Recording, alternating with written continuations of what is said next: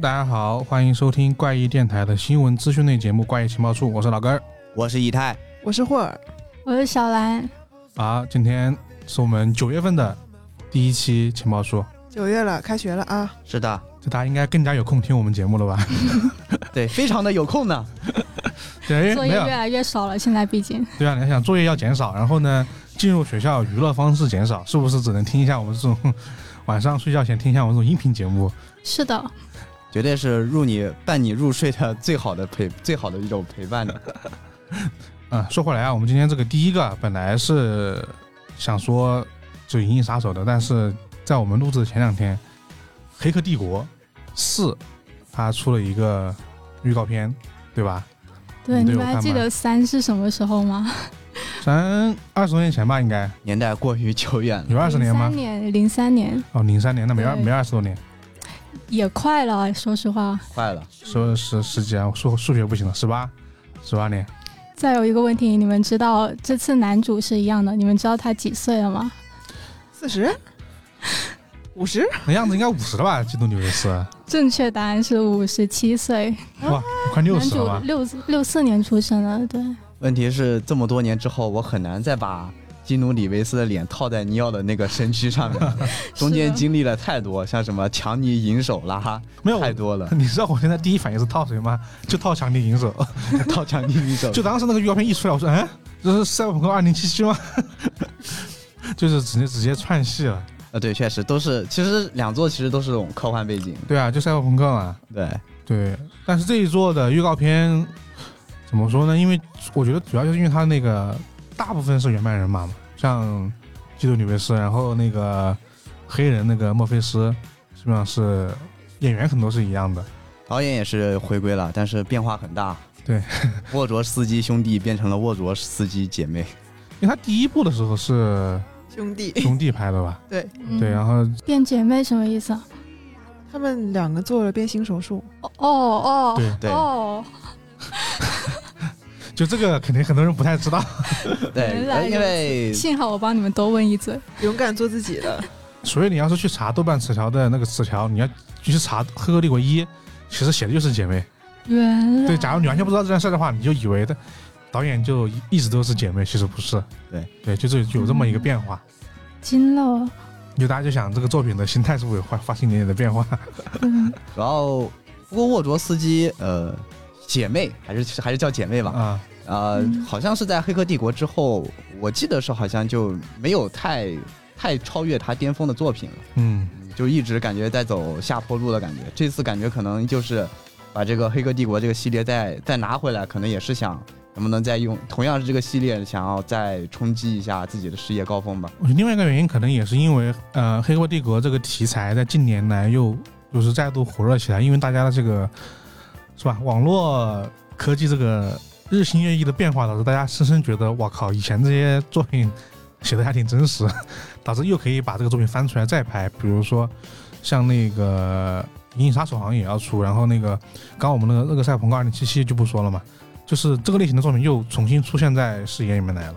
就可能也投资方可能觉得也这是一个就是可以赚得一波票房的一个题材吧，因为当初《黑客帝国》是说要拍的时候，消息相当之突然，多突然，就突然说《黑客黑客帝国》要拍了，然后并且已经开始进入那个预告片这么一个预告片，跟上一次报报消息才隔了半个月，好像挺短的。那他其实早就把什么都准备好了吧？以前这种系列片都一般都会说啊，据说啊什么《黑客帝国四》已经在筹备了，一点点放消息，是突然就是《黑客帝国四》已经确定要拍要上线了，就很很明确的消息说要拍要上线。嗯，我看了一下这次的这个副标题“矩阵重生”，有一种接着三，对接三着是矩阵嘛，哎，但是在之前剧情里，我记得矩阵是没有被破坏了被。破坏了。对，有一种油然而生的炒冷饭的感觉从我的血液里涌到涌涌了上来。看但是这个票房肯定还是很有保证。但是看预告片其实是有是有很多那个回归它原始的，比如说它的预告片里面又回到了一里面去模拟打架，就在那个房间里面和墨菲斯打架，它预告片里好像有有有这个镜头的。就我觉得可能像你说那样，一方面它是往后面填那个剧情的那个走向嘛，另外一方面应该会打一些一的情怀牌，对，呃，我希望它不要都是情怀牌，嗯，因为在当年的时候，我记得《黑客帝国》它是这种想象力和这种超越性非常的强的，就是给人这种视觉上的这种震撼，所以它才能我感觉就是在科幻领域能够独树一帜。但是如果说你四重新回来之后，呃，依然是给我打一些跟我们观众打一些情怀牌的话，就会感觉怎么说呢，就是就被被当做这种情怀粉丝去收割的感觉。我总的来说，你要想重启一个系列，肯定还是要挑起你这种科幻上独树一帜的东西来，我觉得才能够继续把这个系列再做大。反正我是想说那个，就是不知道能不能再看到躲子弹，我也再重新用另外的形式拍一下，我感觉会有这个镜头。嗯，可以打个赌，好吧？赌啥？一张电影票？赌这么大的吗？我想赌个什么一块钱之类就可以。那说回来，说回来啊，其实《黑客帝国》呢，这个我觉得说是这样说，但看还是得去看，这毕竟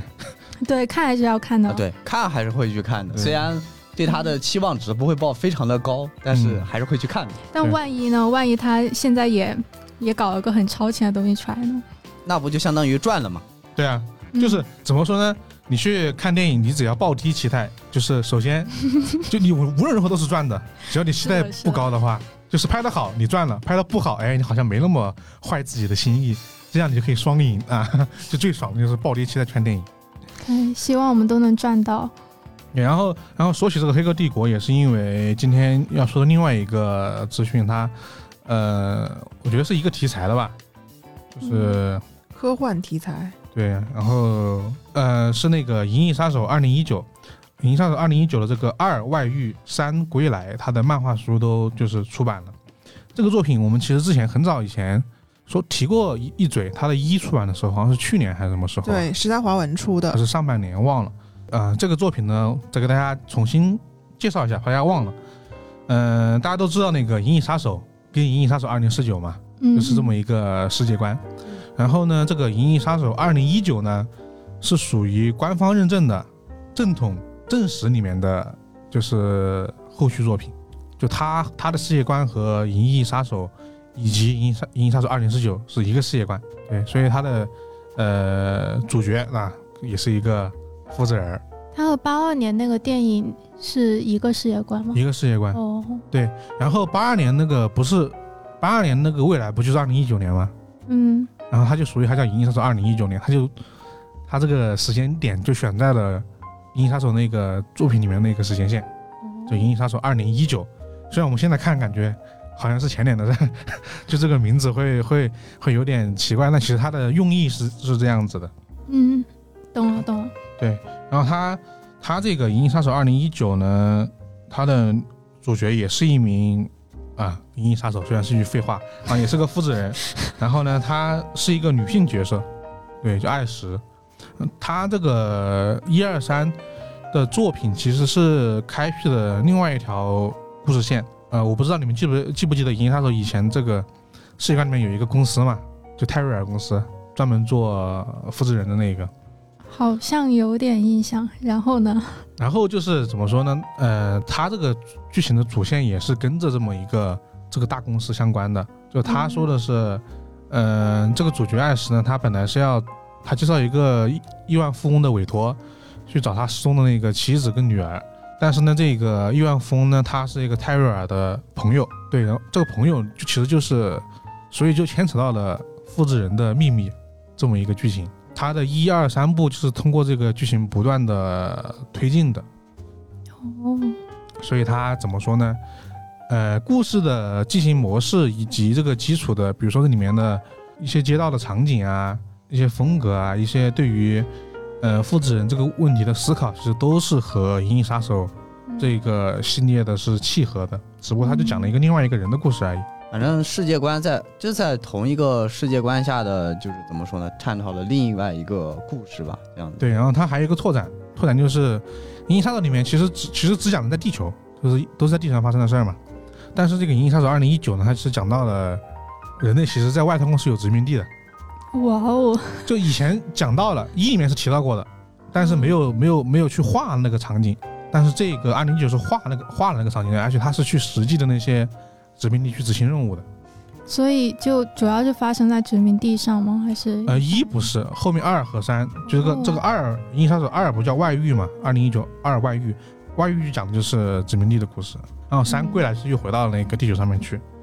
好？对这个，我觉得怎么说，作为一个正在正史下的这个故事的话，主要看的其实还是对这个系列故事的更一更更进一步的拓展吧，以及这个真这个人设，其实看这个人设，因为这个人设其实前两部《银翼杀手》跟《银翼杀手二点四九》都是男的嘛，嗯就是主角是个男的，这次就用一个女主角来讲一些不一样的呃情感和一些人性方面的地方。我看他们那个介绍里还说是从女性主义角度出发，真的吗？没有，其实就是因为他的侦探就是一个不叫侦探，也就是他的《银翼杀手》这个主角就是个女性角色嘛，这就就是从这就注定了他和前两部不太一样。嗯那应该会好看。对这一个，我觉得对《银翼杀手》这个系列感兴趣的，应该就是可以拓展拓展嘛，因为这个《银翼杀手》这两年也其实也是一直在想出一些新的作品。上一次的二零四九还算是我觉得挺成功的一次吧，让很多人重新关注到的这个就是属于是赛博朋克的对，高司令演的很好，我觉得。对。然后这两本书的出版时间是什么时候来着？八月上个月，对，然后我反正我们说的了，大家应该也可以买到，可以在闲暇之余翻翻看，因为它嗯全彩漫画。对，然后我们刚刚是不是没有说《黑客帝国》什么时候上？说了吗？刚才没有吧？它是定于今年十二月二十二日在北美上映，我们可能明年会看得到吧？已经这么快了吗？就感觉没有没有看之前收到太多的这种宣发消息，突然它就要上映了。我就说他当时就是这样的，就是突然就说我我要我要我要拍我要上拍，然后一切东西就进展的巨快，就不像之前有很多铺垫那种类型。嗯啊嗯、然后这个《银翼杀手》就说到这里，然后我这边还有一个另外一个属于是漫画方面的一个呃资讯吧，这个是什么呢？呃，算是一个我们比较少介绍的一个国家的作品，是哪个国家呢？德国。哦，哎，德国漫画还真挺少的。对，美漫这种比较多。他这个 title 很大，叫德国幻想大师欧曼欧曼 欧曼实验巨匠安德烈亚斯的代表作《白发巫师诺克》。我一时眼皮看成了白发巫师杰洛特，说啊，白发巫师杰洛特，那这么那这么，那挺还挺合适，想一想。挺合，适，对，实验巨匠他是有什么就很先锋的画法吗？还是？我自己看这本书的感觉，有点像版画类型的漫画。版画类型？就是很尖锐的那种，哦，呃，你们可以看一下这个书的封面，呃，确实哦，明显跟那个法国、南欧那边的画家的风格不一样。那边就是法国人喜欢把人画的就矮矮胖胖的呀，然后比较有。黑色幽默的那种感觉。他这个就是明显是很怎么说，比较就把人的画比较瘦高瘦，然后比较尖锐，包括那个他们的衣角啊，还有还有一些环境。嗯，可能平时看多像是日本啊，还有美国他们这种商业漫画的，看这样的形式的漫画，可能还是需要适应一下。对，而且它就是那种其实是那种图像小说的模式嘛，就是呃漫画的分镜格就是很规规矩矩的一，就是排布一横排，全是那种正正方形切割，然后放了很多字那种，嗯，字还挺多的。但其实我感觉，就是一些早期的一些插画，其实呃也是像是这种风格的。但是好像因为在商业漫画的很多这种迭代的情况下，进化到我们现在所看的这种色彩非常浓烈啊，人物啊相对来说比较饱满的这种这种风格。呃，像他这样的话，可能就是会人物会显得更加的怎么说，更贴近于画的那种画的那种感觉，就是像漫画那种人夸张型那种人物，把它的特点特别的放大这种感觉。看里面人物的那个表情都蛮严肃的。如果说让我硬呃对，如果让我硬找一个很相似的感觉的话，就是早期如果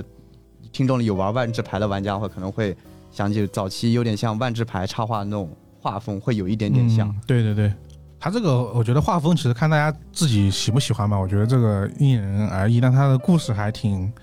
就是好玩的。他因为叫白发巫师洛克嘛，其实他这个身份大家知道，他就其实就是一个某种意义上的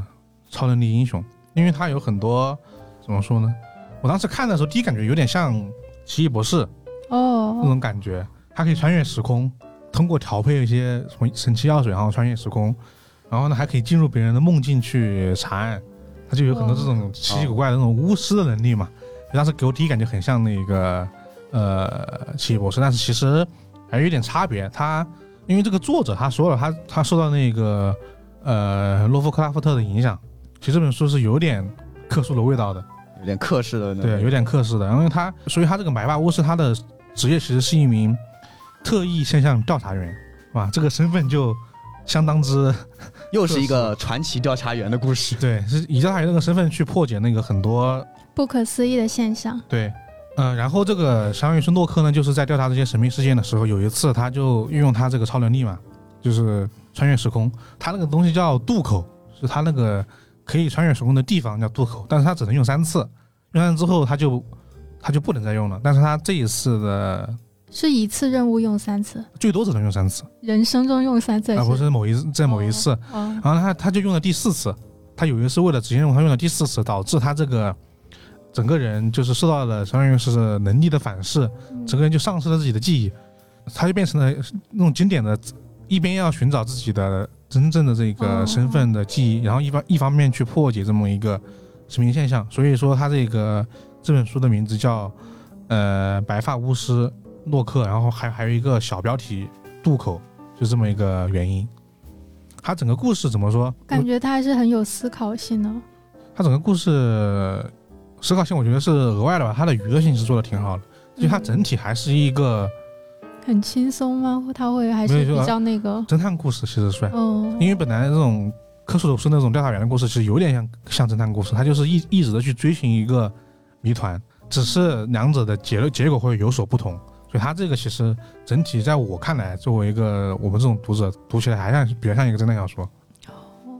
啊，那除了内容以外，其实就是听众因为也看不到这本书嘛，所以嗯我是想就是跟大家说一下，这本书其其实精装包装上是非常精美的。对我自己这样摸起来，它是应该属于是一个精装版嘛，然后大小的话是一个就属于是几开的那种，大开本儿，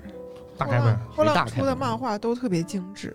嗯，反正呃，这个大小应该大家上学的时候用那种英文英文课本的大小。比英文课本应该要再还再大一点点再大一点，它宽度其实会更宽。对，就是其实看大图的话会非常的爽，拿在家里收藏的话应该是非常好的。哎，这个你刚翻开那些字好多啊，真的。这是它的介绍。哦哦，对，但是虽然字多，但是因为它大嘛，对，嗯所以其实读起来也不会很累。这个这个内容我们会就是书的这个内页，我们会发在那个怪异赏书区的微博上，大家可以去看一看，因为它里面的画面真的挺好看的，嗯，就是不是那种简单的黑白式的线条，它很复杂，线条很复杂。对，它的封面就可以看出来。对，这本书来自于后浪，价格稍微有点贵，就是你这本书真的很厚。哎，但是我觉得喜欢漫画的朋友应该还是不能错过这本书的。嗯，对，好，那我们聊完这本漫画，我们再来看一下另外一条新闻。这条新闻可能，呃，很多朋友会比较关注啊，因为我们的畅销畅销书的代名词啊，东野圭吾畅销君啊，对，畅销君。然后《伽利略》第十册《透明的螺旋》再次出版了。然后呢，具体的一些内容呢，我们暂时还没看到，因为还没有中文版嘛。然后剧情梗概是呢，在房总海岸发现一具无名发现一具男性的尸体。随着他失踪爱人的下落呢，一位天才的物理学家出现了，也就是汤川学，嗯又，有新的案子出现了，我们的伽利略又要出动了。对，然后我看到了这本书的一个呃信息不多啊，我只看到的应该是类似于它的 slogan 还是什么的，主题应该是对，应该是个主主。题，双引号啊，保护爱人是一种罪过吗？哦，哦，看到这句话，我真是想起了，呃东野圭吾的每一个作品，啊、答确实确实，对，这是永恒的主题了。怎么说？我觉得这本书其实，因为它其实是九月份，九月三号是吗？才在日本出版，其实看的人应该挺少的。嗯，嗯刚出，对，然后我们其实对这本书关注更多是在于伽利略这个系列上面来嘛。其实伽利略的新系列，我们上一本上一本说的是那个《沉默的巡游》嘛。其实《沉默的巡游》，伽利略的这个性格人设已经有了一些改变，比以前更加关注一些人类的情感方面的东西。对，然后整个伽利略系列，包括从呃在那个嫌疑人 X 先生的时候，其实已经有了很多这种类型的很很多这种类似的主题出现了，是吧？这种保护所爱的人，这不就是嫌疑人 X 先生吗？然后觉得然后其实到了那个《沉默的旋游》呢，其实也是有很多这类似的主题的。然后到了这个新系列，发现它这个主题还是白夜行，呃这个类型的，就觉得伽利略这个系列的这个风格确实已经跟以前有很大不同了。呃，确实，怎么说呢？就是伽利略现在已经变成了一个见证者或者是侦探的这个彻底变成侦探的角色。就是一开始他那个物理，就是物理啊、科学原理破案的那些、嗯那些东西，现在基本上好像就不存在这些作品对，而且以前的这种人物的他自己的情感属性是很少的，他更像是一个很冷静的旁观者去看这些事情。然后从从 X 先生之后就变化了嘛，发现他现在好像也确实可能后续我觉得可能对越来越人性化了，就不知道怎么和加贺系列做一个区别。嗯加贺本来就是一个加工一郎本来就是一个已经是作为他一个人性化侦探的一个代表，现在伽利略也也在往也在往这个方面去走，你就会去想这本书它到底是一个什么样的呈现。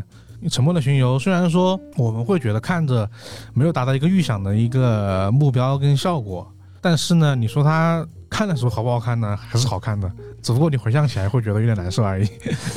因为这本书透明的螺旋就就看名字都不知道到底是一个什么类型的书。嗯，呃，我发现近几本书其实都看名字不太能知道它是一个什么样的。嗯什么样的故事了爱就是。主题是关于爱温情，沉默的巡游还是能知道了，因为它就是就是发生在一起，就是那种巡游巡游事事事件里面。对这个还是有点有点迷糊，这个大家看后续的一些更多资讯的一个披露吧。因为现在基本上东野圭吾的书一定会被引进的，毫不意外。啊，基本肯定是，毕竟畅销军嘛。特别是伽利略系列，就我觉得其他一些非系列可能有时候还不太会，没那么快。哦，不对，我们上一本介绍其实是那个无名之无名之听，哦，但那个是非是新侦探是希望之线哦，是是无名之听最新的一啊，本。最新那本是对，神尾侦探，这个大家稍微等待一段时间，应该就能够看到了，挺快的。最近这些新书引进的巨快无比，反正这个就大家关注伽利略又能整出什么新活吧。啊，那让我们继续期待好了。嗯那就我们看一下下一条，呃，悬疑推理游戏《康威大丽花景区失踪案》将于十一月二日发售，然后也是登录几乎是全平台，PS 五、PS 四、呃 Xbox、Switch、Steam，然后呃，我看了一下，这次好像 Steam 是支持繁中版的这款游戏，呃，这个游戏可能很多人可能不一定了解。其实我们也是看了这个资讯之后，然后才去了解到这么一款系列游戏。第一反应我还以为是黑色大丽花呢。对我也是，对，但是其实这个游戏去看了之后，其实跟黑色大丽花的关系其实并不大。呃，它是它，因为它讲的其实是一个少女的一个失踪案，玩家通过扮演的应该是侦探的这样的一个视角，在自己家里头通过一台相机观察邻里之间的这样一个反应，然后去通过收集线索，然后进行破案的。呃，如果简单理解的话，其实就是希区柯克的后窗。啊呃，我们去看那个宣传视频的话，其实能看到非常多的这种很相似的镜头致敬元素吧，我觉得首先他那个侦探就是坐轮椅上的，啊，对。嗯但但我没看到他是真的就是瘸了，还是只像后窗一样暂时的瘸了。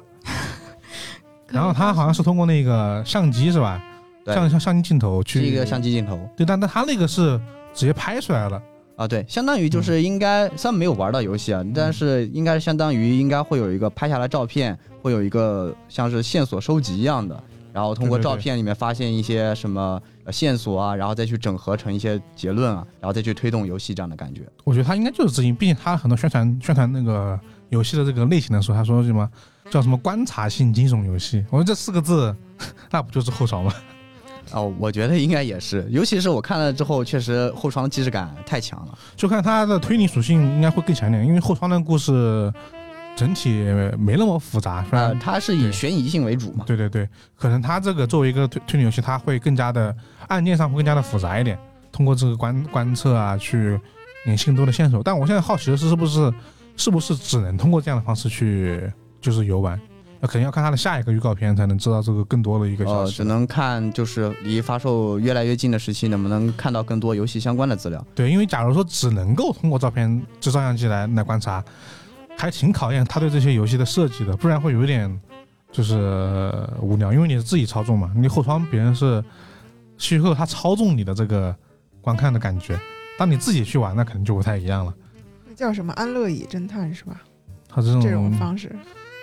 讲道理，他确实也不是他不能叫安乐里侦探，为啥？他他他他这只能算物理意义上的安德里侦探。啊，他对，顶多只能是不能出房子，就是行动困难而已。对，真正的安德里侦探是他他就完全看不到事件的任何东西，就哦。只能是我，比如说今天我去经历了一件事情，然后我讲给你听，但是你没有看到过，你只能通过我的讲述去脑补推理整个事件，啊，这是叫真正的安德里侦侦探。他这个就是物理物理意义上的对安乐椅，也其实 如果起不来了。就是物理意义上起不来，就是有些安乐椅侦探就是他其实可以起来，但他不想动。啊他是装的啊，对，啊，我们可能不想动因为某些原因就很 很值得怀疑他是不是装的。我说这个他肯定后面还有剧情的那个揭示的，因为他不可能只是简单的坐在这儿，那就没意义了。大家都看过后窗，嗯，就很多东西就清晰点我是知道的嘛。看后续应该还有一些别的剧情吧。对，然后这个游戏的制作方是那个 White Paper Games，然后叫就是白纸工作室嘛。然后之前他们呃，他们这个也是做独立游戏的，然后之前好像也是比较专注于做就是解谜、推理还有线索收集这样的一个游戏。呃，之前好像是有两款相对比较就是圈内比较有名气一点的作品，一个是 Either One，然后呃没有特别正没查到特别正式的中文译名，我们可以理解成就就是二决一二选一嘛。然后还有一个是这是他们出道，应该是他们出道作，一四年的，然后是在一九年吧。然后还有一个 The Occupation，呃，译过来好像应该是叫职业还是什么。这是一款第一人称的一个解谜的一个游戏。然后反响这两部游戏其实好像反响都还可以，我在 Steam 看都是特别好评，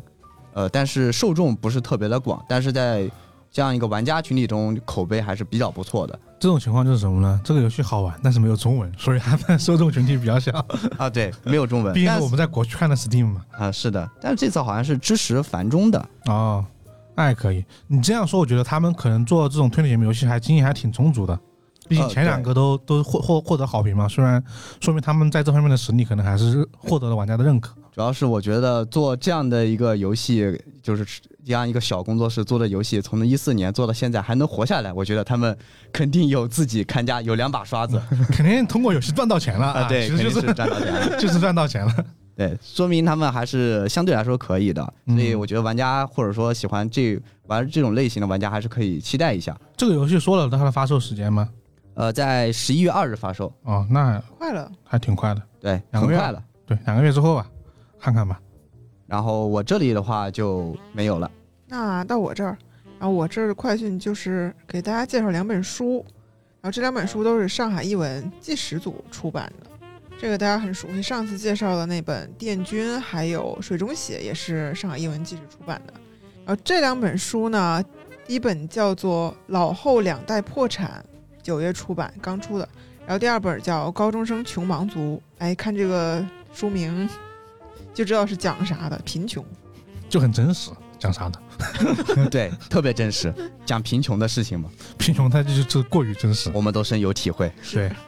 有一个人没说话，看来是没有陷入到贫穷，没有，我盯着“破产”那两个字就很感同身受。因为重重叹一口气。他这个这两本书的作者呢，就是 NHK 特别节目录制组他们他们编写的书。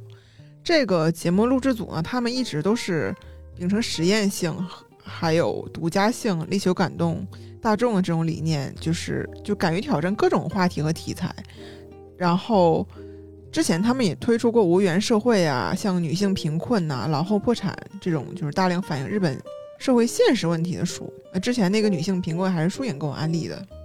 啊，对，嗯那本书我也看了。特别好。嗯，我倒是没有看书，我去看了相关的，就是女性贫困啊，还有老后破产这些日本的这些话题，还有它一些纪录片。我这我一直好奇，他这个节目是相当于说他是他本来是拍了这个纪录片，嗯然后把纪录片拍的内容又重新写成了文字对出版的，是这么一个流程是吧？对。然后这本《老后两代破产》呢，其实是《老后破产》那个续作，你是看过那本是吧？呃，没有，我是之前看过他的那个相关的一些纪录片。嗯。然后这本呢，也是在就是前作关于独居老人的基础上，就是进一步对老人和子女同住的这种情况进行取材。你看，是不是一般人都会觉得，如果老了之后和子女在一起住啊，是挺幸福的，安享晚年。但是这本书就是在老人和子女同住的情况下来挖掘两代人一起住引发的这种矛危机，对矛盾和危机。两两代人两败俱伤。我看见这个，他其实说的是什么？是说的是中年人回去照顾自己的家家人。嗯，是啊，你看子女与老人同住的这种家庭面临的困境是不亚于就是独居的老人的。有的时候嗯子女是无法兼顾工作和看护父母这种，就是能取得一个很好的平衡。其实怎么说呢？其实还是老龄化的问题。是啊日本老龄化问题嗯就特别严重嘛。因为日本现在是怎么样呢？呃，日本年轻人他不满意的是，他们挣没挣到钱，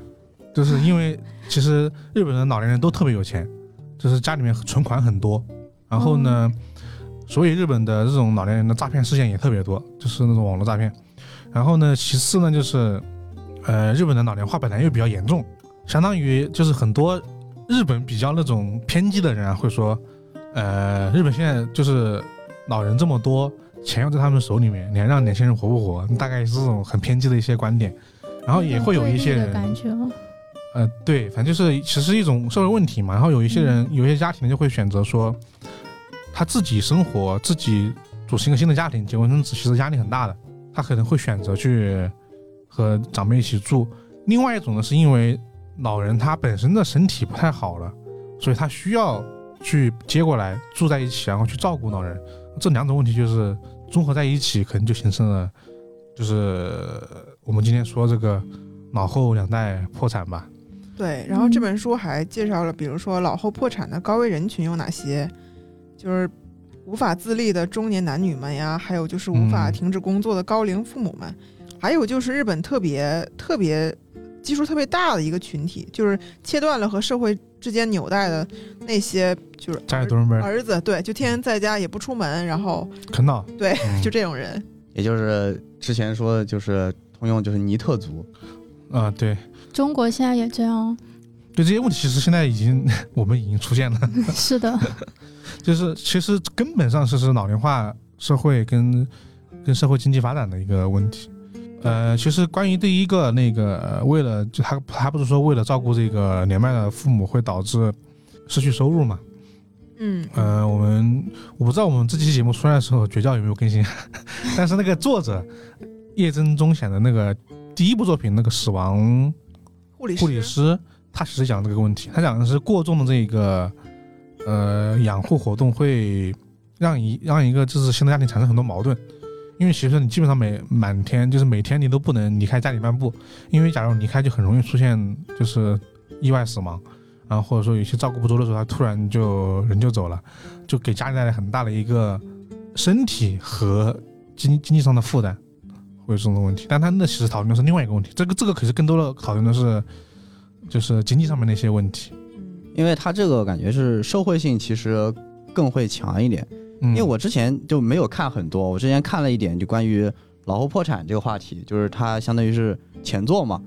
然后他这边也是说，就是老后破，就是很也是讲社会上很多原因导致这些独居老人，就是生活其实非常的拮据。然后我之前看到还有个采访案例，是一个老人就是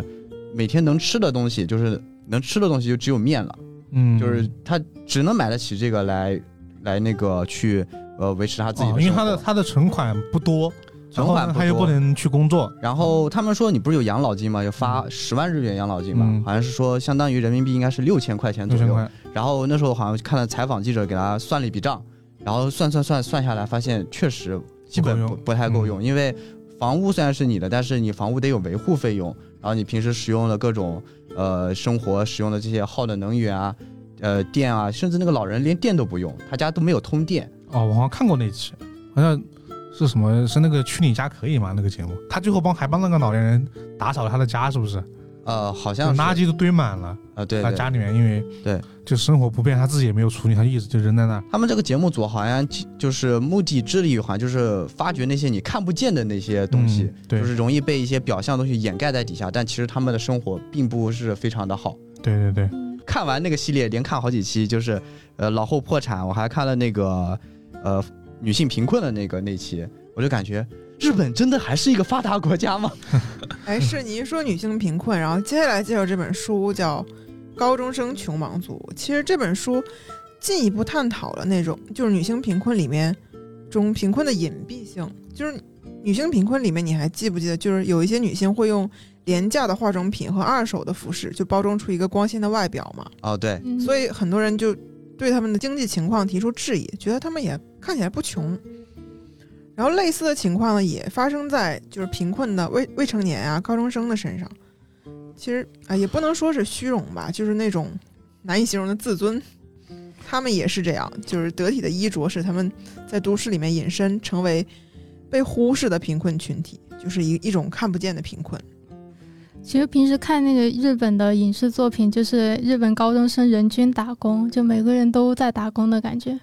感觉零花钱要自己挣的感觉。对，嗯，然后我看了一下，这个好像是一个，好像是社会，它是个社会问题的一个连锁，因为它好像是说是紧接在就是女性贫困后面那个问题之后的产生的这个高中生穷忙族，对，就是比如说家庭的贫困带来了子女的贫困。然后，因为我发现，在那个我看之前那个女性贫困系列的时候，有个非常重要的词叫做正职，就是在就是说或者说叫正怎么说呢，叫一个正式的职业。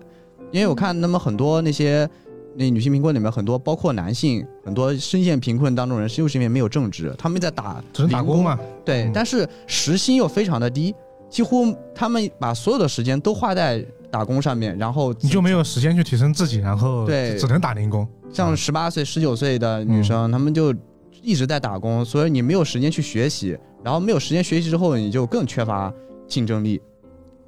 然后一直下去，然后就会恶性循环。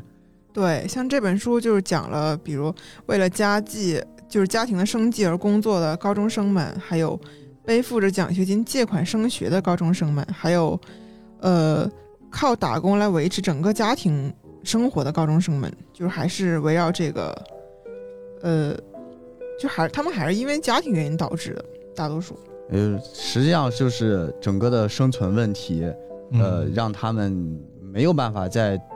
用于去提高和学习这样的一个东西，让自己在社会里创造出更强的竞争力。对，然后介绍了这些原因之后，这个书还在最后一章探讨了是怎么样让这种看不见的贫困可视化，就是被大家看见嘛，嗯，就是一个推进相呃相关的对策。我觉得一方面让大众看见，另一方面得让日本的议员看见，对似 对乎还是挺难的。前议员最近好像背锅背背完了，准备下台了。嗯，我觉得这个问题挺好，在于说大家以前会经常看外国的作品，就是知道他们大学生活经常背很多，就是就什么学业贷吧，算是，因为相当于他们那个学费又很贵，然后很多地方要去大城市生活就很要要背很多的这个债务，很多人工作很多年之后都在还那个上学那个贷款，就这是在国内也其实也是这样，也造成了很多贫困现象。但其实这本书啊他说到这种高中生，还算是我觉得确实是把他这个主题怎么看不见的贫困，我觉得挖掘的挺好的。对，感兴趣的听众朋友可以买来看看。然后我这边就这两条，小兰，嗯，我这边其实有一条快讯，刚才忘说了，就小栗旬主演的一个叫《日本沉默希望之人》的日剧会在十月份上映，然后是 TBS 制作的，然后它有一个同名小说，日本沉默嘛，对。嗯，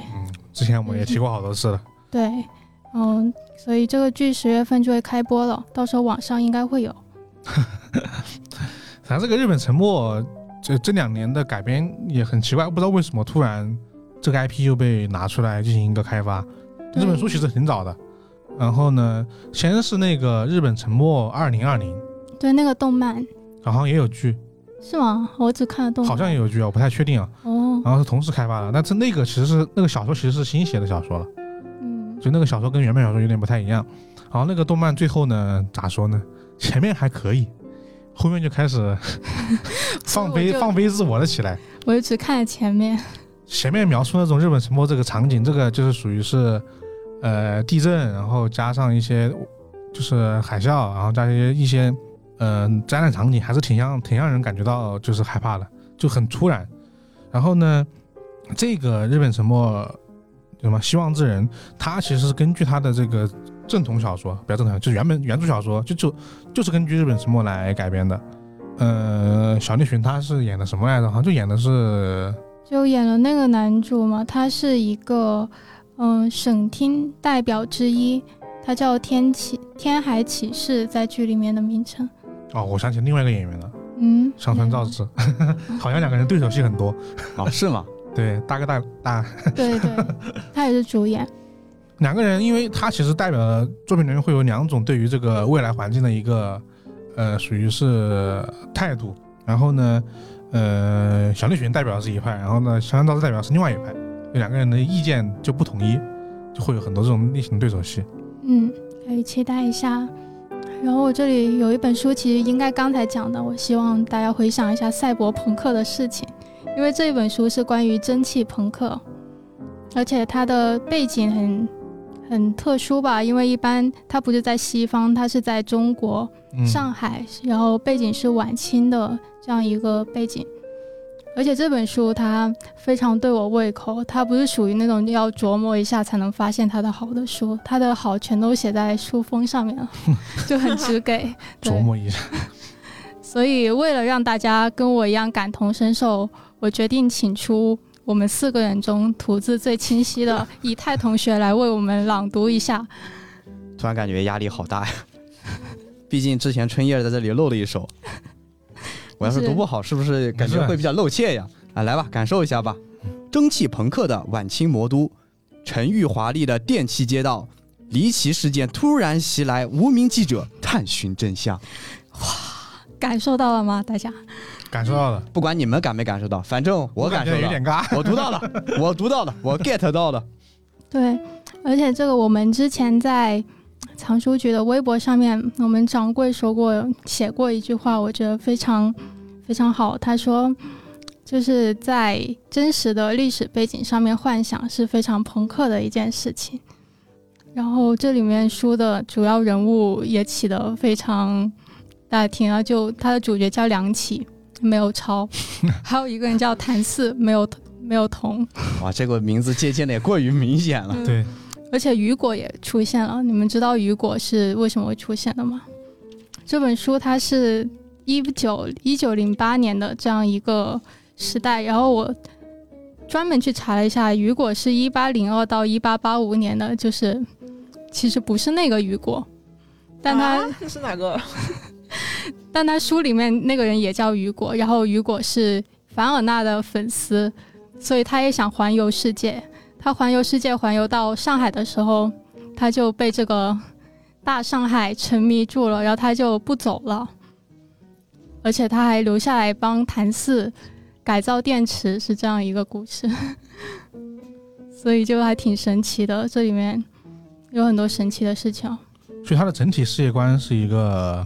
什么样子？就时间点，然后就是做了哪些改变，以及说他大概讲了一个什么样的故事。它整个故事是很推理的，它的时间点是一九零八年，就是嗯。庚子事变之后，嗯然后整个上发生在上海租界的一个故事，然后作者花了很多笔墨去营造一个当时一个像是武林这种环境的地方。就是里面像那个刚才提到的谭四，他其实是一个很有侠客精神的人，他啊，的对他会东方拳法，然后这一点让雨果非大受震撼，因为雨果他其实是会西方拳击的，好像书里面是这样子。然后他发现自己打不过这个人，而且谭四还会说英文，然后他就大受震撼。所以他其实一方面是为了这个大上海留下来的，一方面也是为了谭四留下来的。那那我好奇的是说，那蒸汽朋克地方在哪呢？因为蒸汽朋克这个词一般会有一些很大型的机械，啊，对对，就巨大的齿轮。对，对对其实书的主线就跟这个有关系，嗯因为刚才讲到了梁启，他在呃这本书上一本叫《新星日报馆》，这本书多了一个“新”字，叫《新兴新日报馆》。反正哦主角就都是那些人啊，他就是一个报社的记者，然后他书的开头是梁启他去看一个划船比赛。然后那个划船比赛称为人机大战，因为就是人类和机械的战斗。哦，就有那个船本身它很多机械化改造是吧？对，是超脱于真实的一九零八年的科技那种感觉的，那肯肯定超脱一九零八年的呃，科技。了毕竟蒸。汽朋克嘛，对啊，对，说开始整个是有一条推理主线的，啊就是那个梁启，他是一个报社的记者嘛，嗯。然后他一开始就是抢着大新闻，因为嗯发生了一场人机大战，是一个划船比赛，代表人的那一边全是外国人，然后代表机械这一边是一群南洋工学的学生。南洋工学就是上海交大和复旦大学前身，这样子。然后，嗯，他们的指导老师就是他们有两个指导老师，一个在那场事件之后就死掉了，一个就突然失踪了。然后他们就去，呃，主线就是他去调查这起案件，但是又有很多支线那样子。所所以当时那场比赛是机是机械方赢了。嗯，人类方赢了，他们其嗯实是做出了很多那种新机械嘛。他们其实那群学生就打算把这个比赛当一场实验课来上，就去测试一下有什么问题。其实没有认真在比，哦，嗯。但是那些机械真的挺强的，所以所以所以它整体相当于就是还是破杀人案，其实对，其实还是一个推理故事。然后他那些推理的话是比较怎么说呢？很多一些零散的片段，因为我们是跟着那个梁启到处奔走，他是一个记者嘛，哦，因为他其实整体应该还算，他应该是整体是高小说的这个脉络，但是里面很有很多推理的桥段。对，而且就是整个他营造出来的那个像武林一般的社会，就是喜欢的人会非常喜欢。啊，其实我比较好奇的是，他怎么构建的在这个蒸汽朋克世界观下的上海？因为就是在那个时期的故事，上海本来就很混杂嘛，对，所以就我其实有点不太脑不太能够脑补出来那个那个世界的感觉。其实真的跟当时我觉得选在上海挺有意思的，嗯因为当时上海本身就嗯有点，其实它很动荡，但它同时又很繁华。嗯然后书里面写了很多那种白天跟黑夜的反差，一到黑夜降临的时候，然后电气路灯就会亮起来，然后整个上海租界就像一条条交织的金链一样，到处都歌舞升平、灯红酒绿的。而且里面有一个地方，它是有一个叫像梨园一样的地方吧，嗯。然后书里面叫张园，然后它其实有一个地下机关，就是记者他发现他去查案的时候，那里的老大给他展示了，其实那里有一个地下城一样的感觉，里面就全是外国人，然后在那边消费，哦。然后会有很多这种晚上那种很繁华的景象，而且像主角的话，主角都是搞机械的，就像谭四，还有失踪的那个人，还有死掉那个人，然后都是搞机械的。那它其然后实雨果其实也在帮忙搞机械。那它其实是在它整个这个，它其实是相当于说还是上海租界那个氛围，但是它对对对。加了一层。嗯，机器朋克这么一个对。机械设定，是的。整个社会的感觉还是还是还是当时那个我们熟知的那个民国晚清民国时期的上海。对，啊。而且里面还有很多就是像武侠小说一样的桥段，比如什么水上黑帮啊，然后那个黑帮就是都在水上，跟时局一样动荡不安，然后还有机械的轰轰声，然后反正进去查案的时候就，嗯，很恐怖，像，反正就很探险，好吧，我觉得。这个故事的时间跨度应应该不会很长吧？不大不大，就就那几年，应该就是。啊，我想应该那几年好像就没有什么有什么特别大的事件，真实的历史事件发生穿插在里面。这故事有吗？嗯，穿插倒是没有，但是他有提到之前，他有反复提到庚子事变嘛，其实里面有一些支线的案件是跟这件事情可能做了改编的，还有像殖民者他们之前扩张地盘的时候会有越界修路的这件事情，他有提到，就是有一些真实的和幻想的，它会交织在一起。也是结合了很多就是真实的对，上海那时候的一些事情。包括一些民族情绪，就比如说这种嗯嗯，阻止洋人越界这种事情，对，对。就是很真实的当时的民族情绪了。而且就刚才提到，在那种修地下城给洋人消费的那个人，他其实也很有民族精神。他说这些人在我们这里赚的钱不能让他们带走，就要让他们花在中国。想起了一个很奇怪的一个一个东西。但其实怎么说，因为这个具体的这个世界观可能大家需要大家去读，但是我其实想说的就是说，上海确实是一个很适合讲故事的地方。毕竟魔都嘛。对就当时的上海就是因为太多不同的势力了嘛。对，它也是就是东西方文化还有东西冲撞最激烈的地方。你像本有本地的本地的黑帮是吧，青帮啊什么的，对，然后然后呃洋人就是各种各种不同国家的租界的一些洋人，然后呢还有本地的还有一些本地的一些政府官员，然后一些民族势力全部混在一起，就很容易产生一些冲突和事情。像很多像之前也有很多侦探片喜欢把这个背景放在民国，就就很容易 很容易能够将就是结合这个背景嘛，这个故事的冲突会比较张力会比较强嘛。对，然后可以也可以把侦探就是什么去租借查案是吧？类似于这种 设定弄在一起。对，所以嗯民国时期上海这个城市作为背景的故事还是相对比较多的。对对，讲到这的话，嗯、民国时代有一个推理漫画挺好看的，叫《A.G.P. 重阳》，这个作者名称，然后作品名称叫《百鬼夜谈》，就是讲发生在民国背景下的一系列长安故事。它也是它也是属于是的这种我们刚刚说这种类型的很复杂的这么一个社会社会构造是吧？嗯，倒也不是，他那个是像，就是一个一个案件那种。这个是整本书一个案件嘛？哦，它那个是单元案件对，啊，然后它里面有些什么，也是像发生在梨园或者是报馆这种，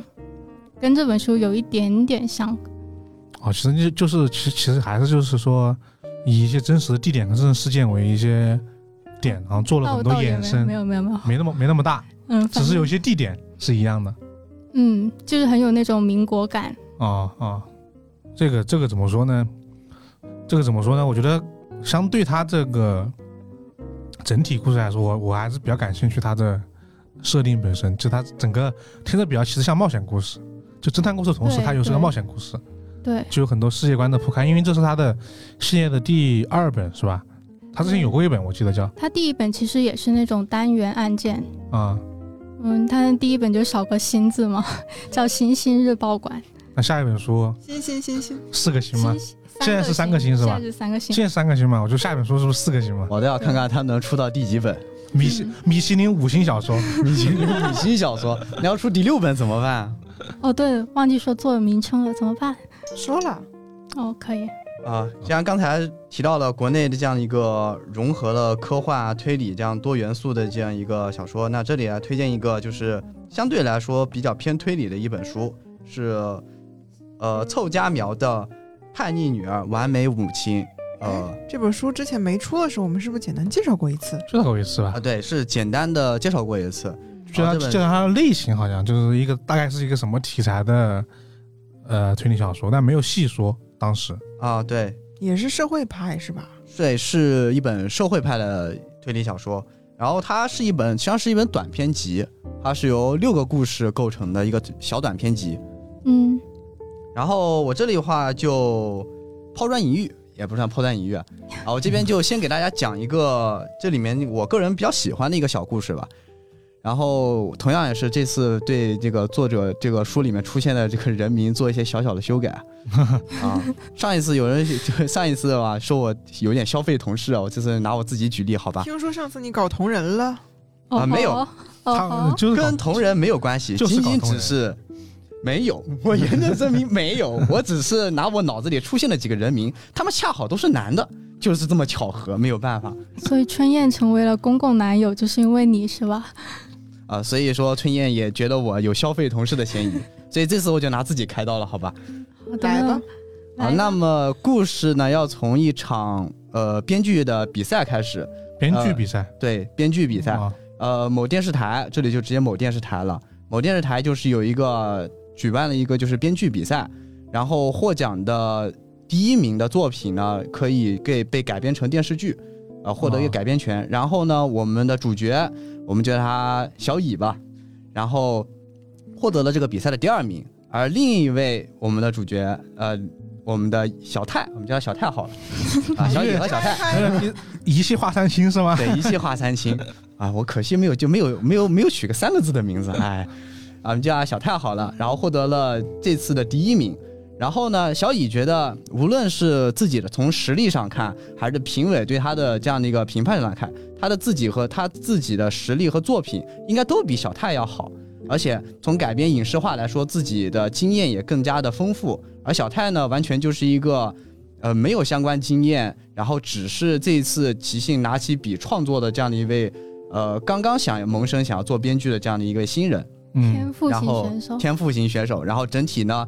呃无论是想法上啊，还是风格上，都怎么说呢？有一种土味，所以小乙就不太看得上小泰。然后呢，偏偏呢自己拿的是第二名，只有第一名才有才有百分之百的这个概率会被改编成改编成影视剧，你就可以正式出道。所以小乙就是想干掉他，呃，没有没有这么偏激。呃，小乙的话就是有一种嫉妒心嘛，但是他还在自己做的努力，包括跟制作人的经常联系啊，然后也终于让自己的呃作品能够，后来寄了很多的稿件之后，终于让自己作品能够上大荧幕，但是他不能够在片尾挂名，只能是给知名的编剧做枪手，因为制作方觉得编剧更有名，这个播放量会更好嘛。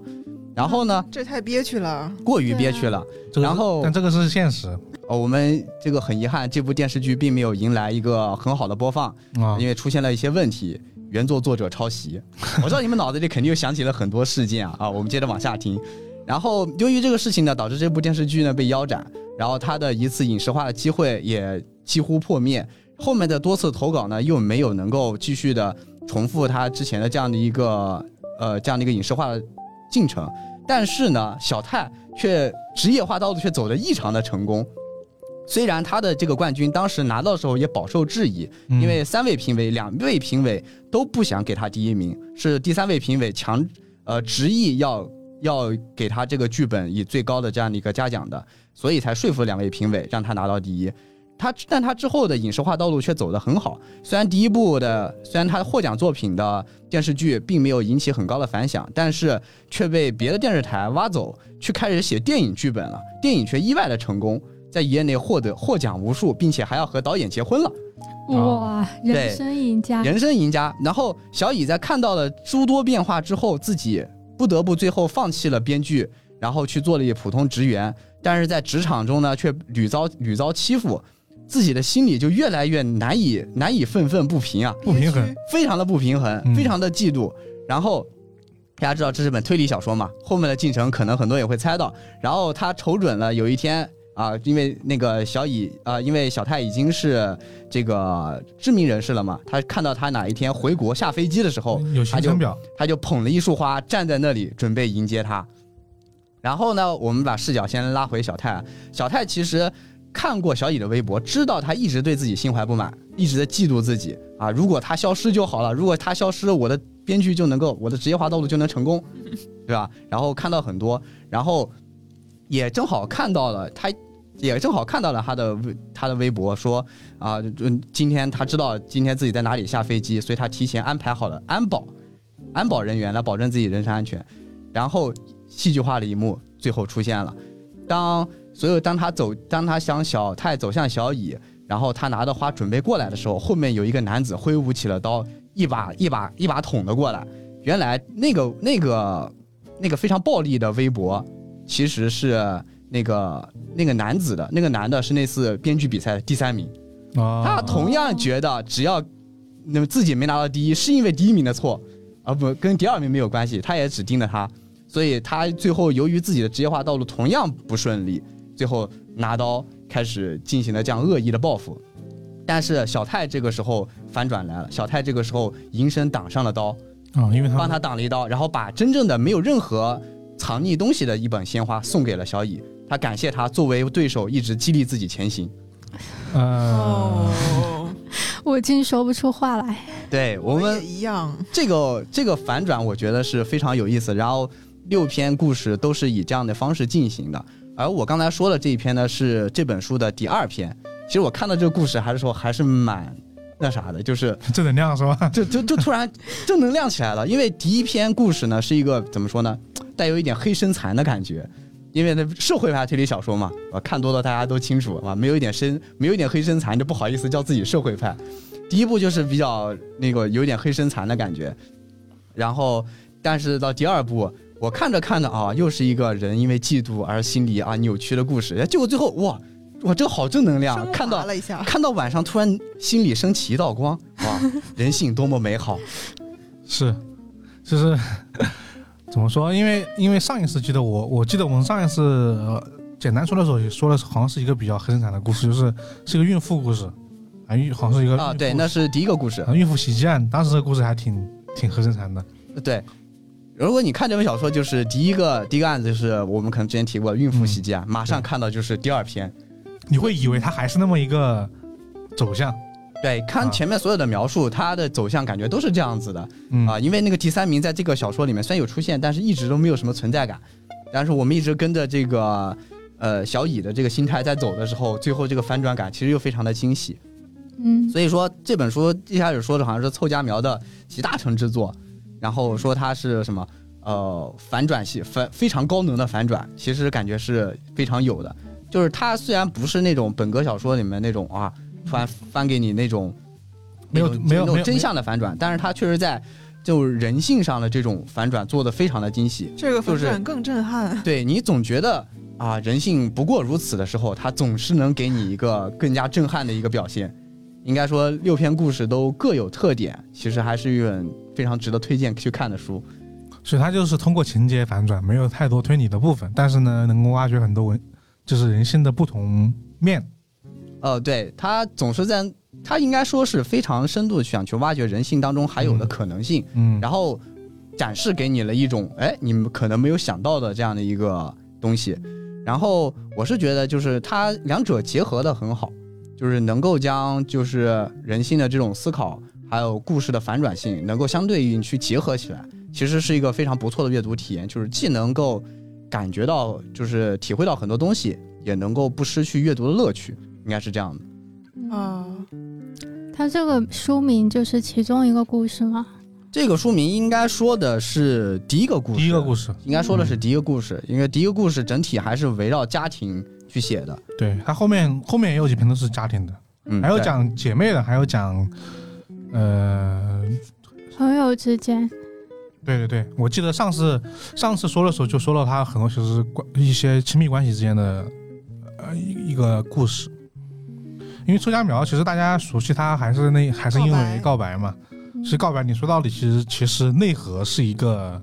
人性的故事，对，虽然他在这在这个故事上去讨论一些关于少年犯的一些问题啊，关于一些呃同态复仇的一些问题，但是它内核其实还是人性问题。你就想，你有没有想到那几个小孩能够那个样子？也没有想到那个老师居然选择了是吧那样一个方式去复仇？其实我觉得这东西还是他还是崔家苗的一个特点吧。嗯嗯，对呃，其实因为告白，因为名气大，其实还很挺很大程度上是因为它也影视化了嘛，啊，对对吧？对对它也是因为影视化拍得也很好，了然后电影拍的也很好，就是传播性其实更广一是点。中中岛哲也拍的，啊，对，但其实凑佳苗他不光是故事，我觉得他我看完这本书，我觉得他其实在表达和写作技法上，其实也有很多非常有亮点的地方。嗯比如说第一个故事啊，呃，戏我就不说了，它其实一开始的时候会有一种就是，呃，主角在自白的过程，就是读者是站在警察的视角，一直在听那个第呃那个第一人称的那个女主在给你做一个自白，向你描述案件情况，然后她家里的情况。是这样一个方式的，其实就会感觉代入感很强。然后，当你又从警察的身份跳出来继续看女主的东西的话，它会有一种就会有一种反转感。它结合剧情和这种技巧上，感觉会融合的非常的好。其实整本书都会有这种感觉，就是它的反转是跟它所有的东西结合起来，它的技巧、它的故事、剧情、人物，所有东西结合起来，带给你那一种，呃，在反转之后，然后又留有这种思考空间的这种故事，感觉还是非常好的。其实就是反转不是特别的，呃，反转不是特别的硬，哦，因为有的反转其实是很硬的甩给你那种，那种啊确实那种反转，他感觉你感觉他这个其实就是经典的那种情理之中意料之啊啊，对，情理之中意料之外嘛。啊，对他们没有去刻意营造或者说铺垫的。我只能说，一方面是作者确实在这个方面很下功夫，另一方面确实也技法相对比较娴熟，然后才能做到这种程度。我觉得，对这本书，我觉得，而且短篇嘛，就我们一直来说，短篇都很适合你偶尔翻来一篇放松的看，看完一篇之后你觉得 OK，你就你可以放在一边那种感觉。啊，对，确实，而且这本都是正能量，就也很适合。随时补不它不是它每一篇不都是正能量的，只是那一篇有那么一对，点只。是我刚刚介绍的那一篇是比较正能量它。大部分还是还是比较那种 人心的阴暗面还是比较多的。你看对心里就很堵得慌。对，可以，然后我这边，我这边要说这本书呢，跟刚才以太说那个有点关系是。吧？很正能量吗。不不不不不，是这本书被中岛哲也改编过电影，哦，啊，是吗？电影是啥？电影叫《来了》，看过吗？没有。没有哎还，真没有，但来都来了，那也可以听。但来都来了嘛。可以听一下。对对对，这这电影是一八年改编，中岛哲也拍的嘛，然后是小松菜奈啊、松隆子还有吉夫木聪他们几个主演的，还有黑木华。哇哦，颜值很可以啊。对对对，其实，呃，我今天不说电影啊，说书，书的名字是同名的，也叫《来了》，是后浪出版社出版的。这本书是获得了日本恐怖小说大奖的首奖作，嗯，然后这个作者是泽村一志。这个泽村一志呢，其实之前是在出版社工作过，后来是成为一个自由撰稿人。二零一五年就是以这本《来了》获得了二十二届恐怖小说大奖的首奖，正式、哦然后正式出道。还挺厉害。对对对。然后我查的资料的时候，发现他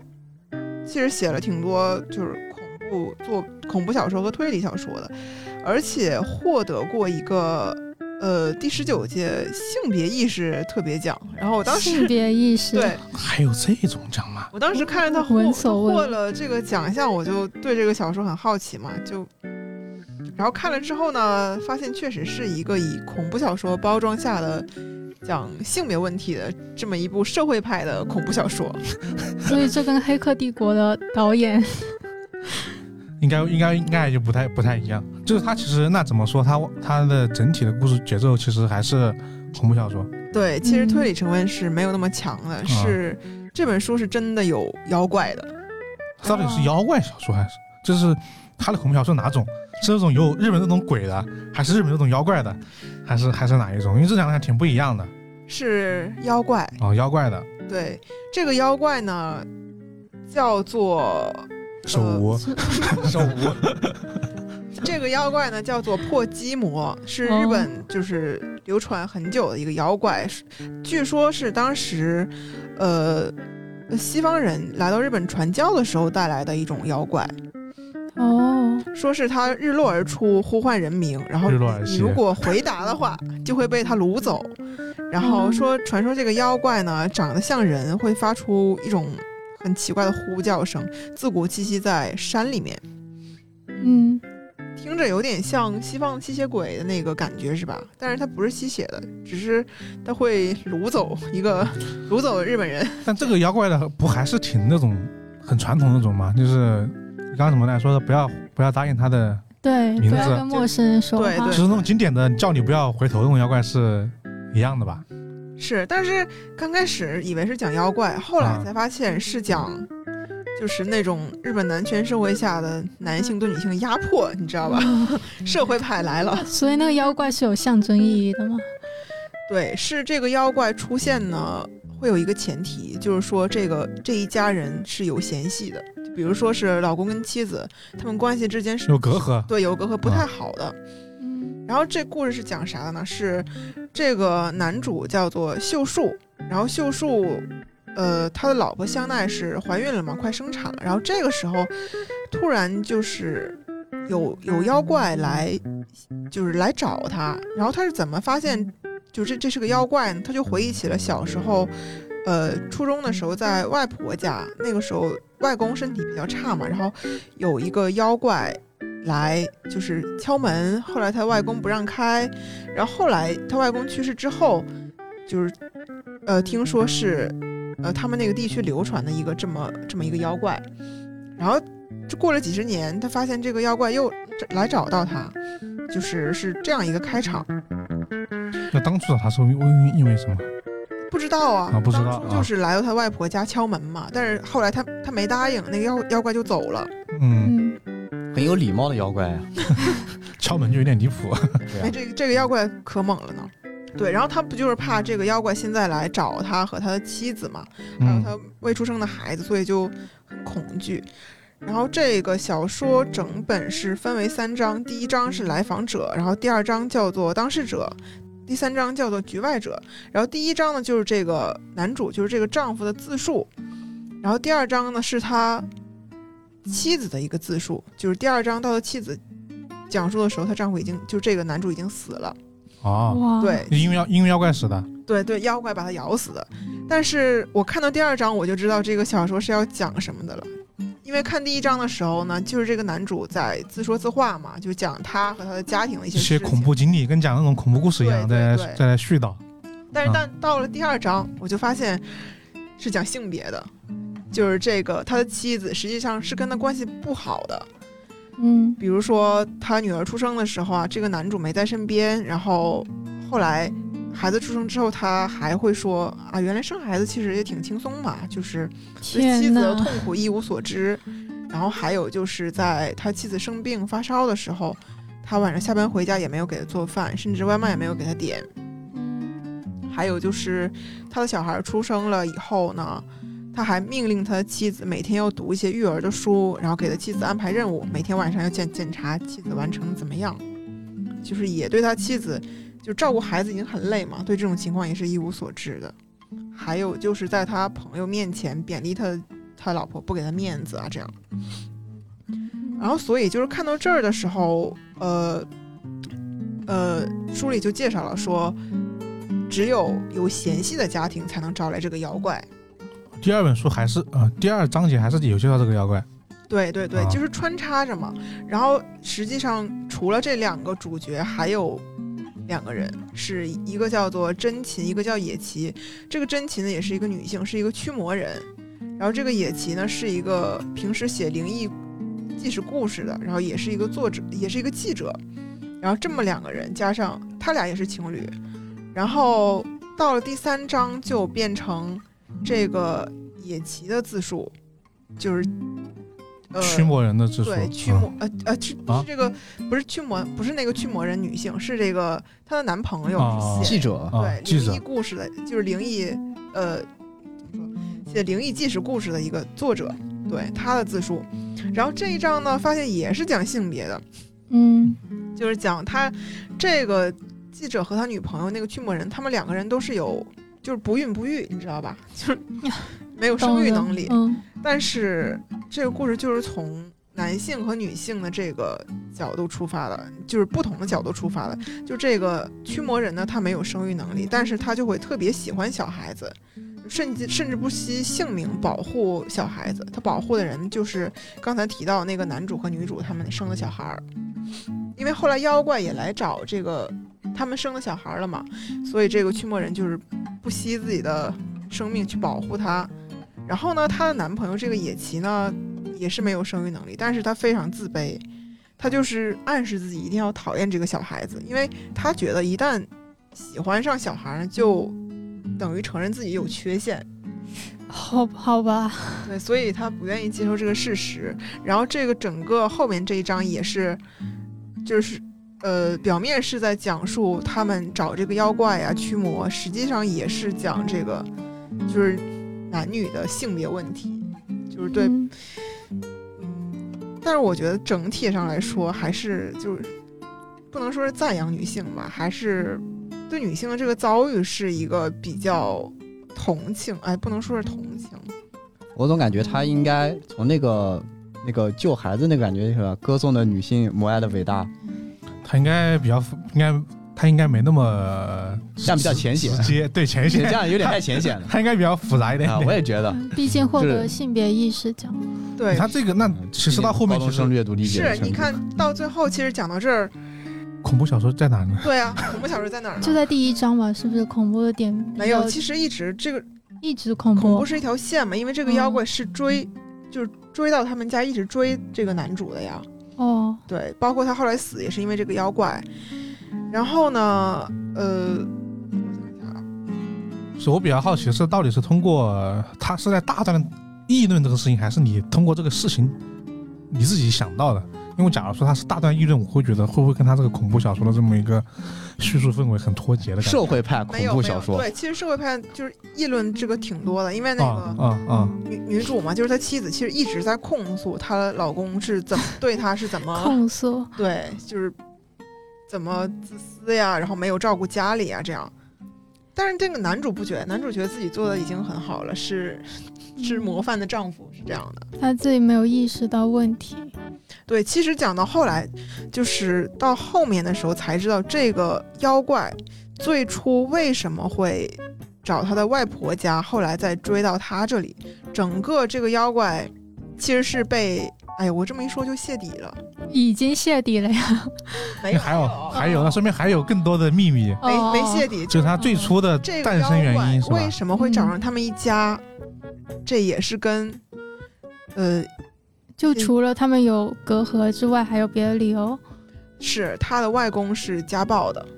是一个家暴的男性。好家伙，这一家人 buff 快点满了。对 对，他的外公经常会家暴他的外婆呀，还有他的男主的母亲，所以这个妖怪的一个为什么会找上他们，也跟这个有关系。然后，那他外但是公还我不能说？是为什么。我发现这这个妖怪是个工具人，对，是个工具妖。工具妖工具妖，太惨了。完全是一个工具妖，就是以他为线索，是实际上是讲日本的那个社会社会上男男女不平等的这个问题的。对工具妖，对对对，其实他通过这个东西来勾着你往下看，这妖怪的目动机或者说目的，或者他到底为什么要来呃吓人杀人，然后通过这个东西来慢慢揭示他们这个这么他想表达的一些社会派的一些议题。对，实际上就是讲性别和家庭关系的这样一哦个议题。嗯，但你就是你看前面，你会觉得说他的恐怖氛围就是够吗？恐怖氛围其实我我看起来还好，据说那个影视化电影还挺恐怖的，因为它文字描写嘛，就是比如说那个妖怪会咬咬咬这个呃驱魔人的胳膊，咬的鲜血淋漓呀，然后没有太多血腥的描写吧，但是氛围可以，氛围可以，还算是可以的。它是不是是个一个系列小说啊？看有个比嘉姐妹，对，比嘉琴子和比嘉真琴就是这个书里面的驱魔人姐妹，哦，他的驱魔人，他的驱魔人应该是他这个恐怖小说里面的对他们一个串联人物。嗯驱魔过程就是整体上就是布置各种结界，是结界啊，不是天津那个结，我以为你要说天津，我刚第一反应你说的是是结界吗？对，是那个结界，就是那个嗯，知道吧？嗯，然后这本书就挺好看的，我第一次就是知道恐怖小说还可以这样写。我也确实，嗯，就是第一次听到就是恐怖小说获得性别意识奖，就知道 这个内容可能是有点 有点东西。对对，确实，嗯，不过真的是挺好看的，而且你看男性和女性他们想问题的角角度根本不一样，关注的点也不一样。但你说他能这样写的也不不意外，你像恐怖小说还能像环境那样写，他也可能也也能像这样写。倒也是，哎，大家要去看那个《环界》，点到为止啊。好，我这本就介绍到这儿。到我这儿，所以大家说了几本书，都是一些很奇奇怪怪的推理小说，都没有都是那种和其他类型就是做融合的。到你这就很正经的推理嗯，我这不叫正经，我这是正统。好的我们终于要开始讲推理小说了。哦，我已经看见书名了。那我讲这个呢，怎么说呢？其实它就是一个现代人写的古典的黄金时期的侦探小说，就一切都很规矩啊。虽然说这个规矩，但也有一些很新颖的部分。我这本书呢是《猫头鹰谋杀案》，嗯、在九月份出版，大家这个时候我听到节目的时候应该已经在正在售卖了。然后呢，这本书啊，作者是安东尼·霍洛维兹，这也是我们节目里面经常提到的一个作家了。这本书的它是《喜鹊谋杀案》的姊妹篇，它的整个故事其实接在这个《喜鹊谋杀案》之后的。嗯，对，你们有看《喜剧谋杀案》吗？我没有一。阵令人尴尬的沉默。沉默 没有是今晚的康你，们沉默是好的，我这样我这样就可以说说喜剧谋杀案这个前因了啊。请一定要给我们说一说。这喜剧谋杀案的这个情节呢，帮大家回忆一下，主要前因是什么呢？他这个小说里面有一名特别厉害的侦探小说家，叫艾伦·康威，在他世界观里面，这个人呢就是呃特别厉害，写的书又畅销，然后呢又产量又很大，大概有这种七八十本侦探小说那种感觉。嗯、在某一天，这个这个侦探侦探小说家艾伦·康威就死了，啊，但他他的他就被别人被人给谋杀了。嗯，就是这本书开始的时候，这个侦侦探小说家已经死掉了，所以很明显他不是我们的侦探。我们的侦探呢是他的编辑，就相当于是这个作者的，是这个侦探小说家的责编。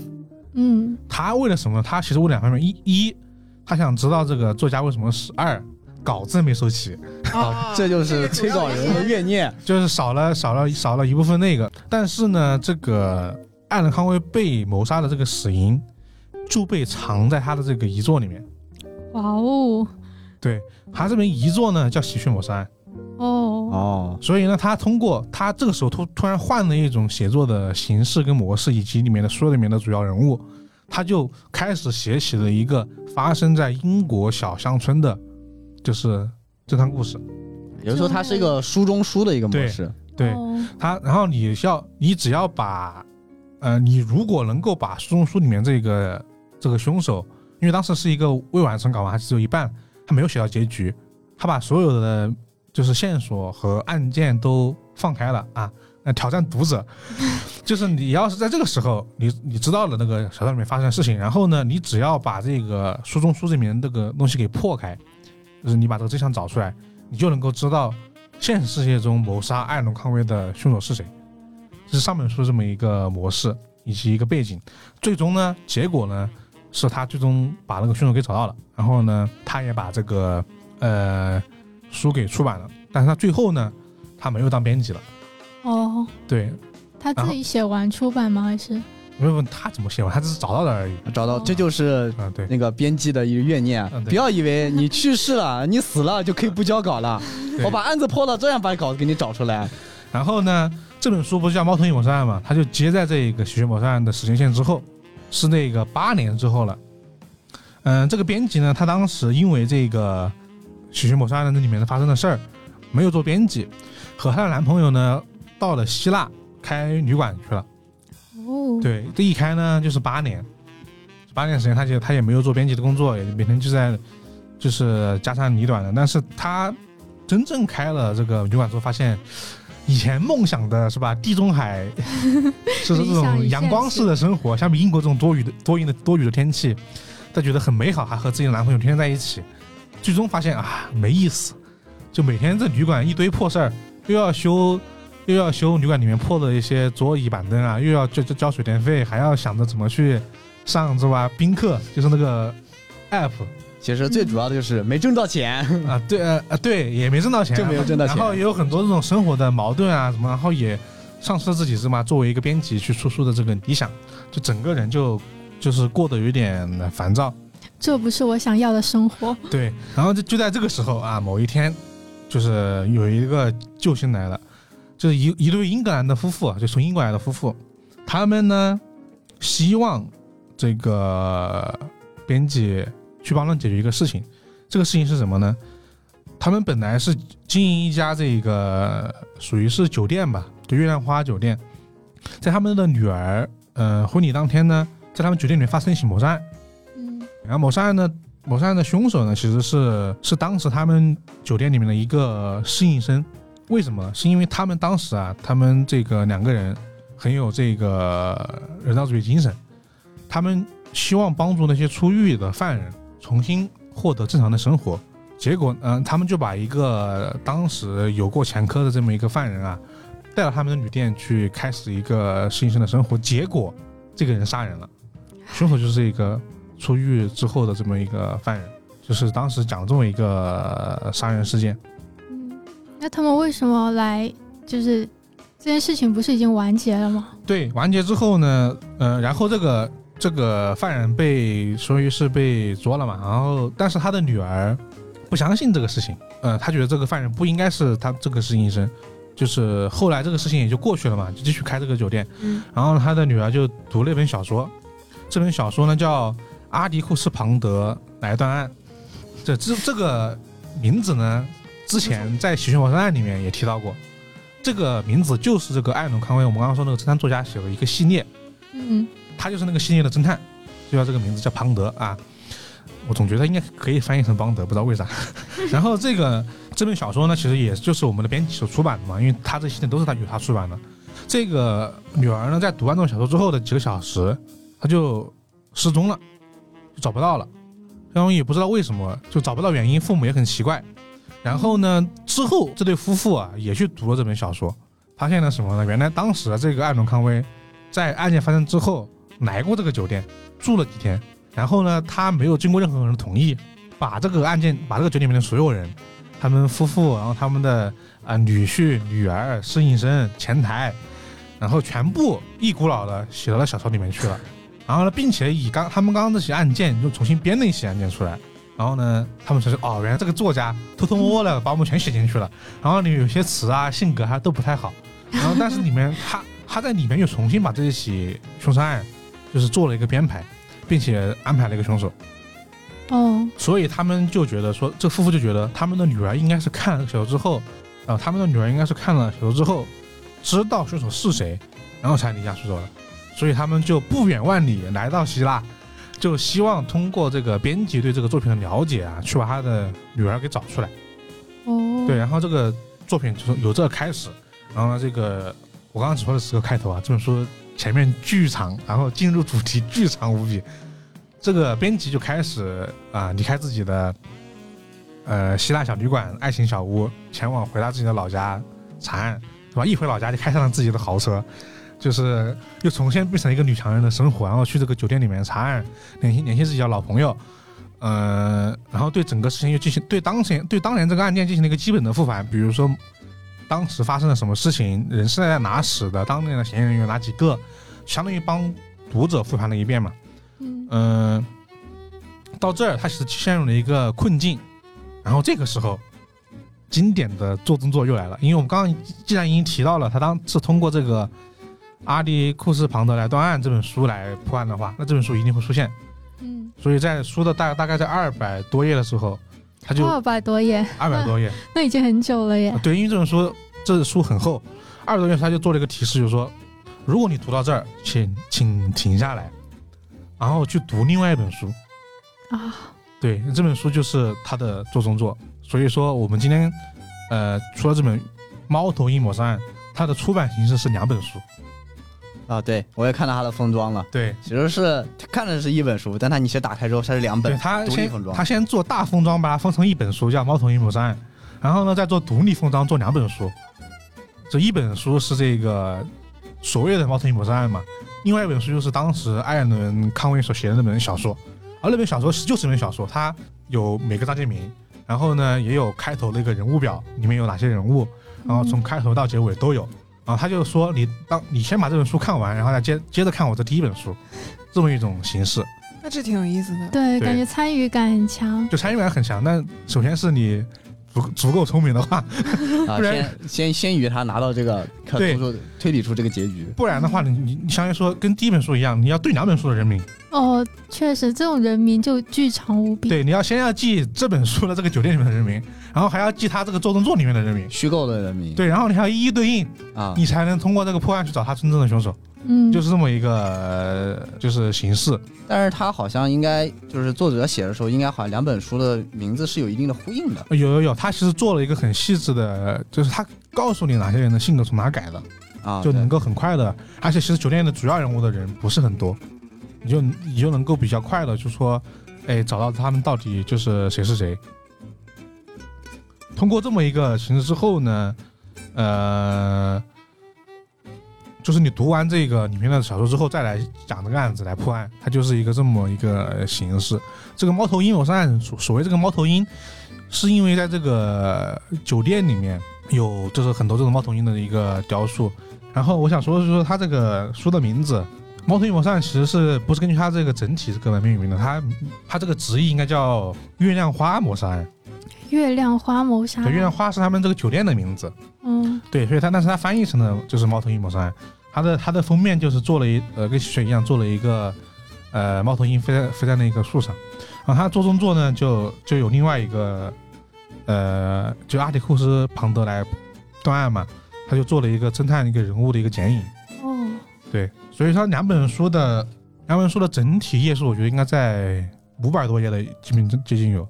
它的外面这看起来都不薄，反正。里面的书有两百七，外面的书有三百多。嗯。对。那其实内容还是比较充实。对，呃，我感觉它这个猫头鹰，其实因为我看了一下它那个原版的封面，上面也是猫头鹰，我感觉就是某种程度上就是因为是一个系列嘛，所以想跟《喜鹊谋杀案》有一个呼应嘛。对对对，所以中文译文的时候，应该就是为了延续这种呼应，我们干脆就叫猫头猫头鹰，对。对，猫头鹰这个封面倒是其实是确实可以这样起，因为猫头鹰也是确实是里面的一个呃重要的一个东西。对，但是你只看它的直译，它可能不是这个意思。感觉我这个系列如果再往后出，可以叫做小鸟杀人系列。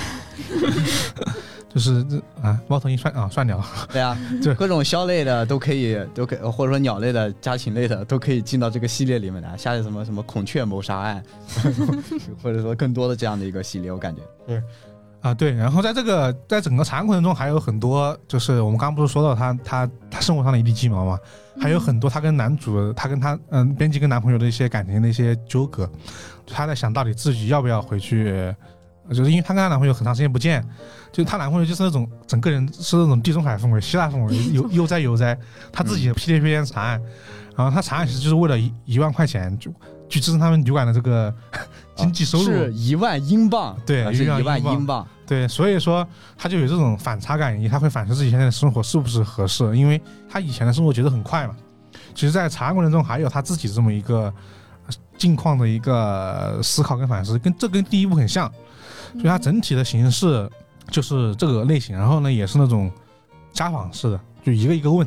就很、哦。就是很很直接，很古典，就很古典，所以也会导致，假如说会呃，建议是花一个比较大块的时间去阅读，不然你会有点没耐心。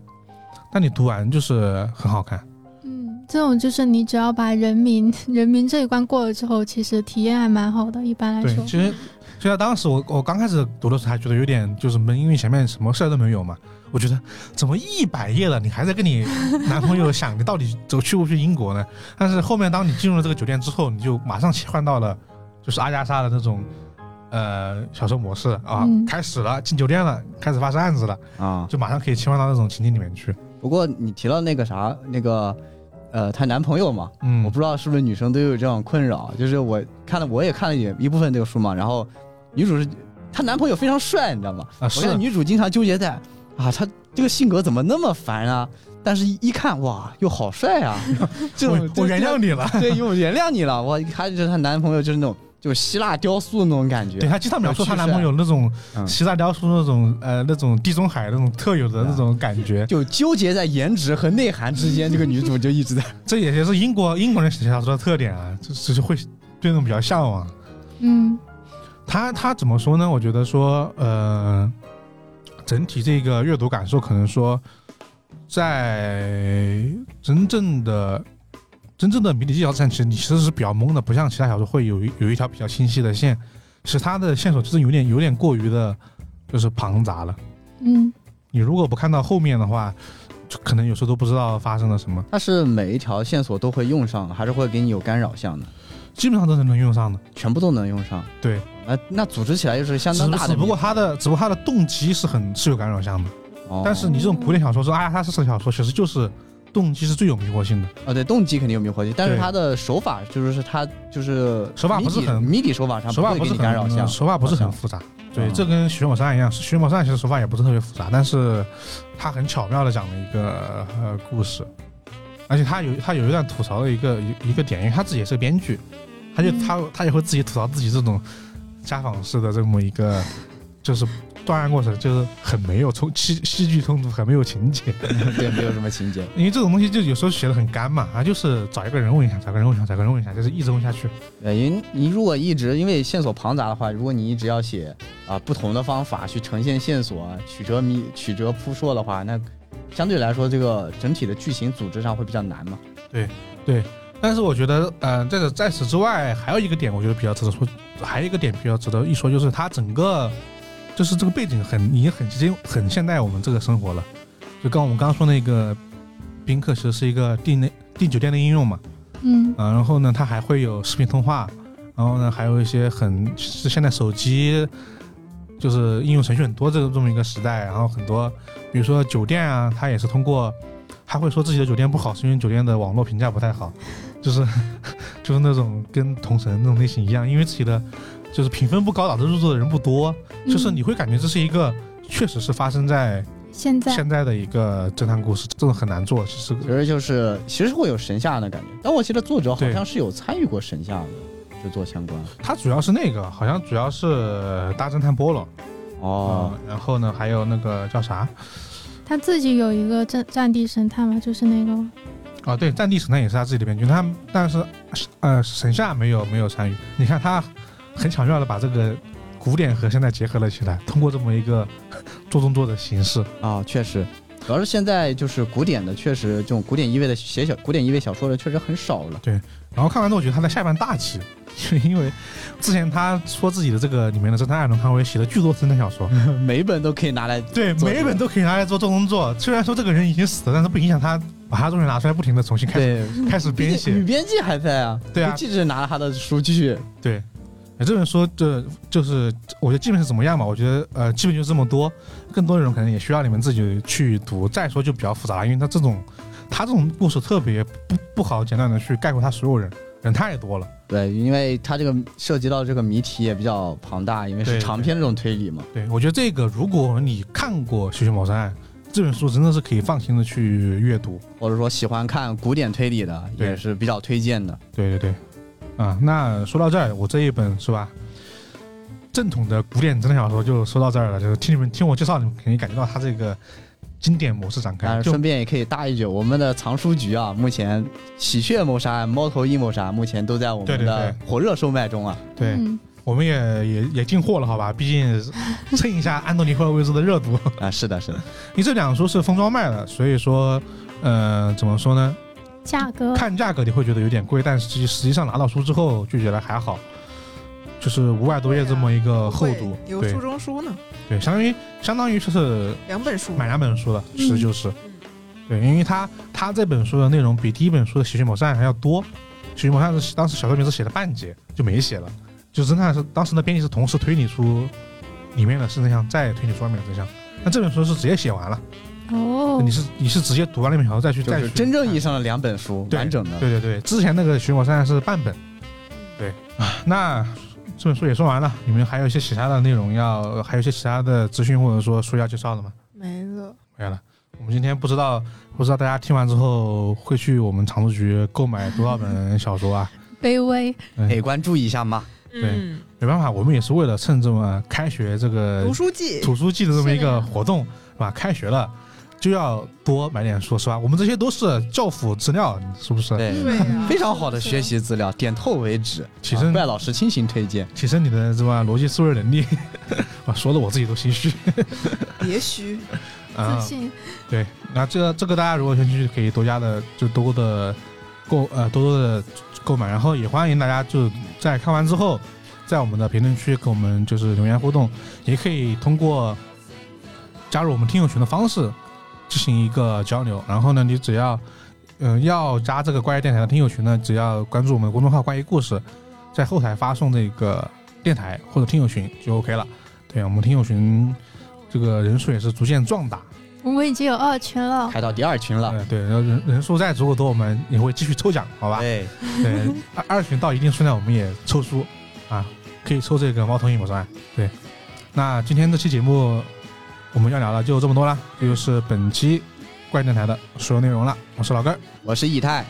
我是霍尔，我是小兰，我们下期再见，拜拜。拜拜拜拜。